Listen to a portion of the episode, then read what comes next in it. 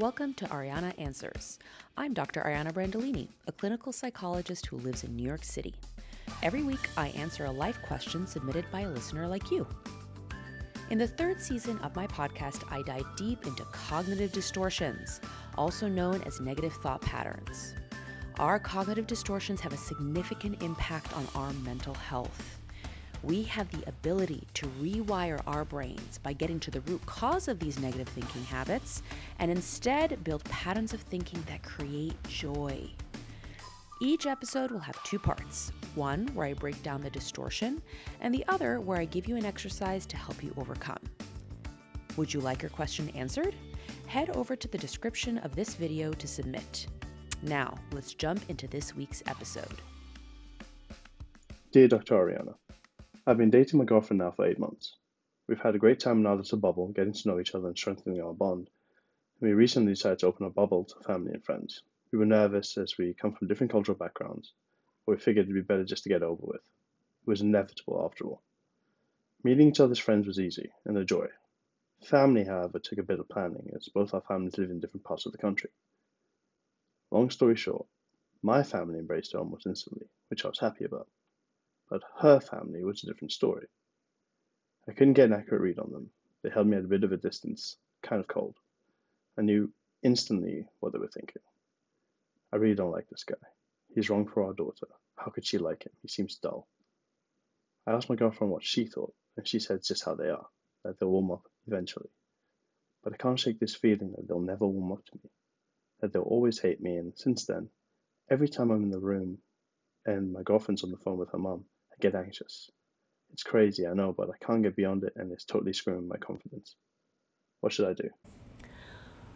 When you assume that you know what other people are thinking without having sufficient evidence of their thoughts, that's called mind reading. He thinks I'm a loser. She hates me. My boss thinks I'm dumb.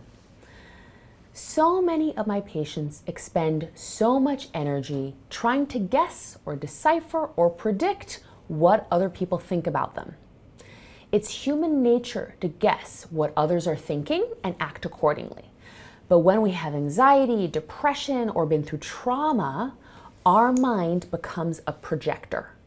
We broadcast our thoughts into the minds of others and assume that our thoughts are their thoughts.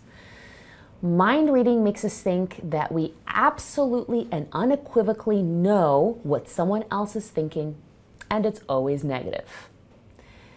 Healthy mind reading is actually called mindsight. It's a really important human skill. It enables us to negotiate, cooperate, achieve emotional closeness with others.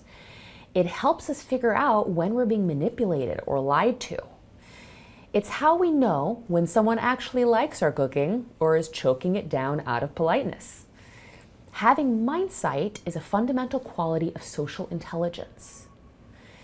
When mindsight becomes mind reading, meaning skewed and unhealthy, it can have pretty negative consequences.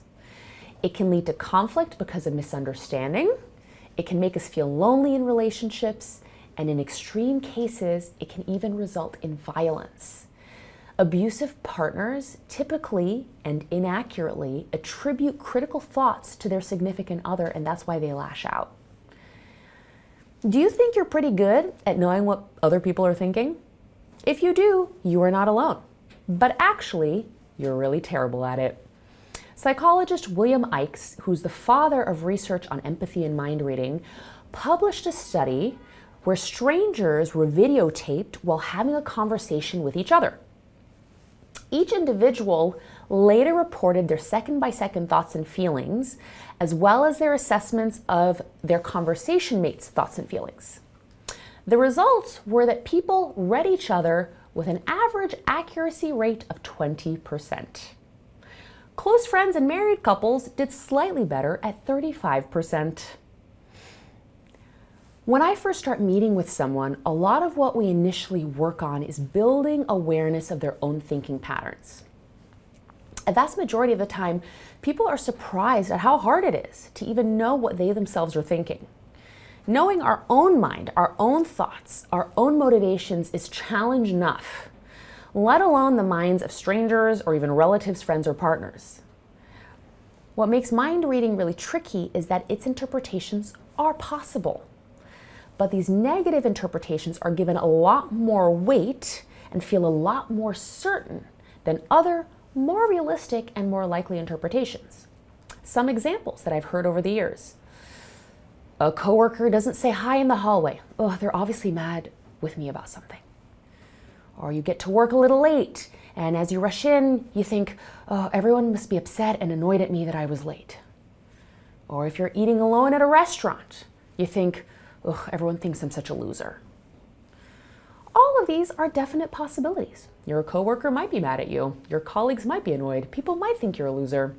But another likely interpretation is that your coworker didn't actually notice you because they were preoccupied with something going on at home or their next meeting. People at work might actually not really care if you're late. They're too concerned with whatever project they have coming up, and they might even empathize because they're late too sometimes. And yes, people at restaurants might be judging you and thinking you're a loser, but they might also be more concerned with your meal and having a good time to even notice that you're dining alone. Do you feel like your thoughts are often spiraling and hard to control? Is it hard to stop thinking negatively about your life? I get it, and I've helped many people like you recognize and overcome negative thought patterns, which allowed them to thrive. To help you in this process, I've developed a program called Power Thoughts. This program helps you understand how thoughts physically change your brain and then equips you with the tools to rewire your thinking.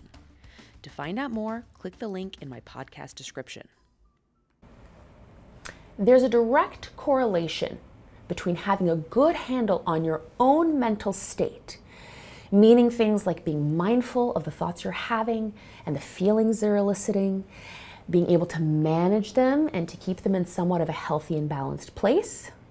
So there's a correlation between that and drawing accurate conclusions about other people. Children hone their mindsight skills by witnessing adult conversations where they learn the complexities and social rules of interactions. Play with their peers gives them opportunity to practice mindsight. And so this is a necessary preparation for knowing what it's going to be like when they're in a grown-up mind. These developmental milestones and abilities are seamless in the normal course of a child's development. But this process can be impaired depending on the environment you grew up in. Say you grew up in a family where anger was not managed well. As a result, you may tend to pick up on false threats and do a lot of distorted mind reading. You might do this a lot if you're in an abusive or emotionally unstable environment as a kid in order to protect yourself and stay ahead of your aggressor's moods. But now that you might be out of that situation, this cognitive distortion has become a habit that is still keeping you in an arousal state in your current relationships where you're projecting anger and aggression into your partner's thoughts, even if they have your best interests at heart. Because our internal mechanisms color our mindsight, all our particular prejudices, biases, and memory distortions affect our ability to do this even remotely accurately. As another example, if you were invalidated a lot growing up, and not given room to name your emotions or trust your opinions. You trust other people's reactions more than your own thinking. So you're looking for external anchors to inform your own mind. The problem is you spend so much time trying to focus on what other people are thinking and their opinions that you don't have any more capacity to actually focus on figuring out what are my values and my opinions and my principles and focusing on productive things that you can actually control, not somebody else's mind. Mind reading happens a lot in social anxiety where people take their own thoughts of self doubt and sometimes self hatred and assume that others are thinking those very same things. If you tend to be a people pleaser, you want to control what others think, others think of you because you don't have a strong sense of self. So you get worth and value from the outside in versus inside out. Ultimately, like all cognitive distortions, mind reading is completely useless. Besides the fact that when people are annoyed with you, most of the time they'll hide their feelings and just act polite. I know that as a people pleaser myself, I am a fantastic actress. I'll be upset at the quality of food at a restaurant. The waiter will come by to check and I'll be like, oh, it's delicious. The only way that we know what someone else is thinking is to ask. Do you find this information helpful? Is there a certain topic you'd like us to cover? Leave us a comment and review about what you'd like to hear. Worst of all, mind reading can become a self fulfilling prophecy. Because we think someone is thinking badly about us, we'll act in reaction to that thought. We might avoid them, we might act defensively, we'll talk badly about them or be aggressive. And in turn, the other person will pick up on this tension, perhaps start to pull away or feel annoyed and frustrated with you. And the negative interaction you imagined has become a reality, and you're like, see, exactly what I thought. This happens so often in long term relationships. Many times, partners will become lazy and complacent, relying on assumptions and mind reading rather than curiosity and discovery to understand what their partner is thinking and feeling. They become less and less accurate while becoming more and more certain that their mind reading is truth. Often, couples are shocked at what the other is actually thinking and feeling when they come into couples therapy because of their disconnection. So, remember these five words Stay in your own head. If you're experiencing depression and anxiety of any kind, whether it's stress or a diagnosis like social anxiety disorder, your mind reading is probably incorrect. When you recognize that you're engaging in mind reading, the key is to bring awareness to your mind projector and remind yourself to stay in your own head. If you want to know what someone is thinking, ask them. Something I tell people in relationships is assume nothing. Assumption is one of the main reasons why conflict happens in interpersonal relationships, especially more established ones where partners stop putting in as much effort. They think that because they've known this person for a while, they just sort of know them better. Practice healthy communication by doing the brave thing and actually asking someone how they're feeling. Here are some phrases to get you started. Hey, I notice that you seem, name an emotion, upset, worried, preoccupied. I'd love to know what's on your mind. Or, I noticed, insert a behavior. You're scowling more. You're not talking to me. I want to check in whether I did anything to upset you. Or, yesterday when we were talking about this project, you insert behavior. Left early, seemed upset. I'd love to know where your head's at with this. Feel free to take these and modify them to make them your own. Good luck. Today, we're going to do a brief meditation exercise on the power of individual experience and perspective. So, sit comfortably and allow your eyes to close. We're going to do some two to one breathing which is where our exhales are twice as long as our inhales. And this breathing technique is really effective for prayer or mindfulness or even endurance sports because it decreases the nerve activity in the sympathetic nervous system, which is when we're really aroused, and it increases the influence of the more quieting parasympathetic nervous system, which regulates the relaxation response. So I want you to inhale for one, two, and exhale for one, two, three, four. Inhale, one, two, exhale, two, three, four. Inhale, one, two, exhale, two, three, four. Keep it going, keep your breathing even and smooth. If the count feels too short, you can increase the breath to lengths of four in and six out.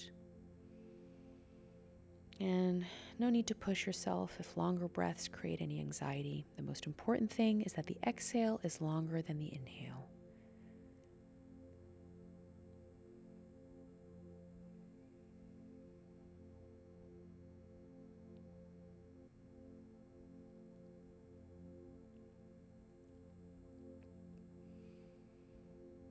So once more, inhale, one, two, exhale, four, three, two, and one.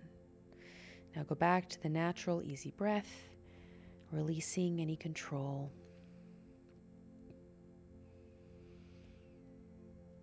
American poet John Godfrey Saxe wrote his version of The Blind Man and the Elephant in the mid 19th century. And you might know the story, or you might hear it today for the first time. Regardless, I want you to remember this poem whenever you need to gain a little perspective. 1. It was six men of Indostan, to learning much inclined, who went to see the elephant, though all of them were blind, that each by observation might satisfy his mind. 2. The first approached the elephant, and happening to fall against his broad and sturdy side, at once began to bawl, God bless me, but the elephant is very like a wall.